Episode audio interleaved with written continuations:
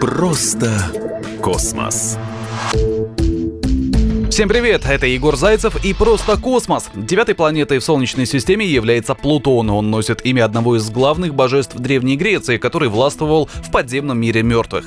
Плутон настолько удален от Солнца, что его нельзя увидеть невооруженным взглядом. Ученые еще с начала 20 века сообщали, что за Ураном обязательно располагается еще одна девятая планета Солнечной системы, так как эллипс орбиты Урана отклоняется от нормы. Причиной этому могло быть только влияющее на него космическое тело. Новая планета была найдена найдена из обсерватории Лоулула в американском штате Аризона. По существовавшей в те годы традиции, персонал этого учреждения получал право назвать новый астрономический объект.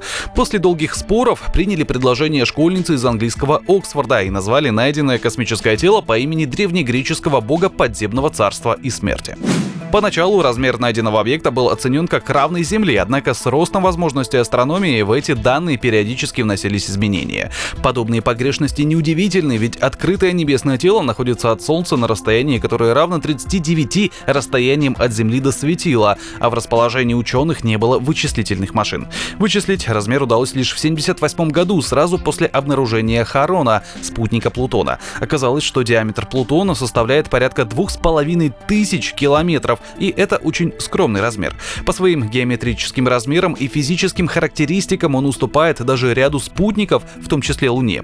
Так, Плутон самая маломассивная планета Солнечной системы. Величина диаметра карлика чуть больше половины лунного. Рассмотреть Плутон даже в профессиональный оптический телескоп невозможно. Даже в самой мощной оптике он кажется не яркой звездой, которых на небе миллионы. Наблюдая в электронный телескоп Хаббл, выведенный на орбиту, ученым удалось создать лишь карты яркости. И лишь в 2015 году с помощью автоматического межпланетного комплекса «Новые горизонты» удалось получить внятные картинки, давшие больше сведений о карлике. Плутонова поверхность достаточно неоднородна. Известно, что 50% недр Плутона по химическому составу представляют собой водяной лед. Вода в этой форме также находится и на поверхности, остальное — каменная порода. Поверх этого слоя ученые разглядели покрывало из летучих льдов. На поверхности были обнаружены цепочки гор, равнины, другие характерные объекты ландшафта. Плутоновые сутки длятся чуть более 6 суток на нашей планете. Из-за угла наклона оси вращения времена года здесь более выразительны, чем на Земле.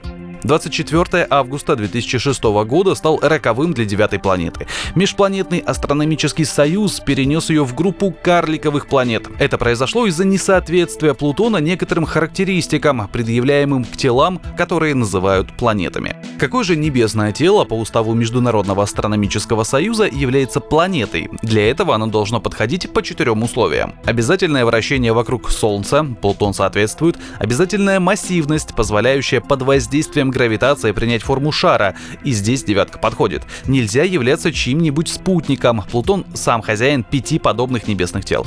Космическое тело, претендующее на планетарную роль, обязано освободить собственную орбиту от посторонних тел, что девятке не удалось выполнить. Но орбита Плутона населена подобными объектами, является основной причиной того, почему Плутон не планета. Плутон всего-навсего один из множества объектов пояса Копера.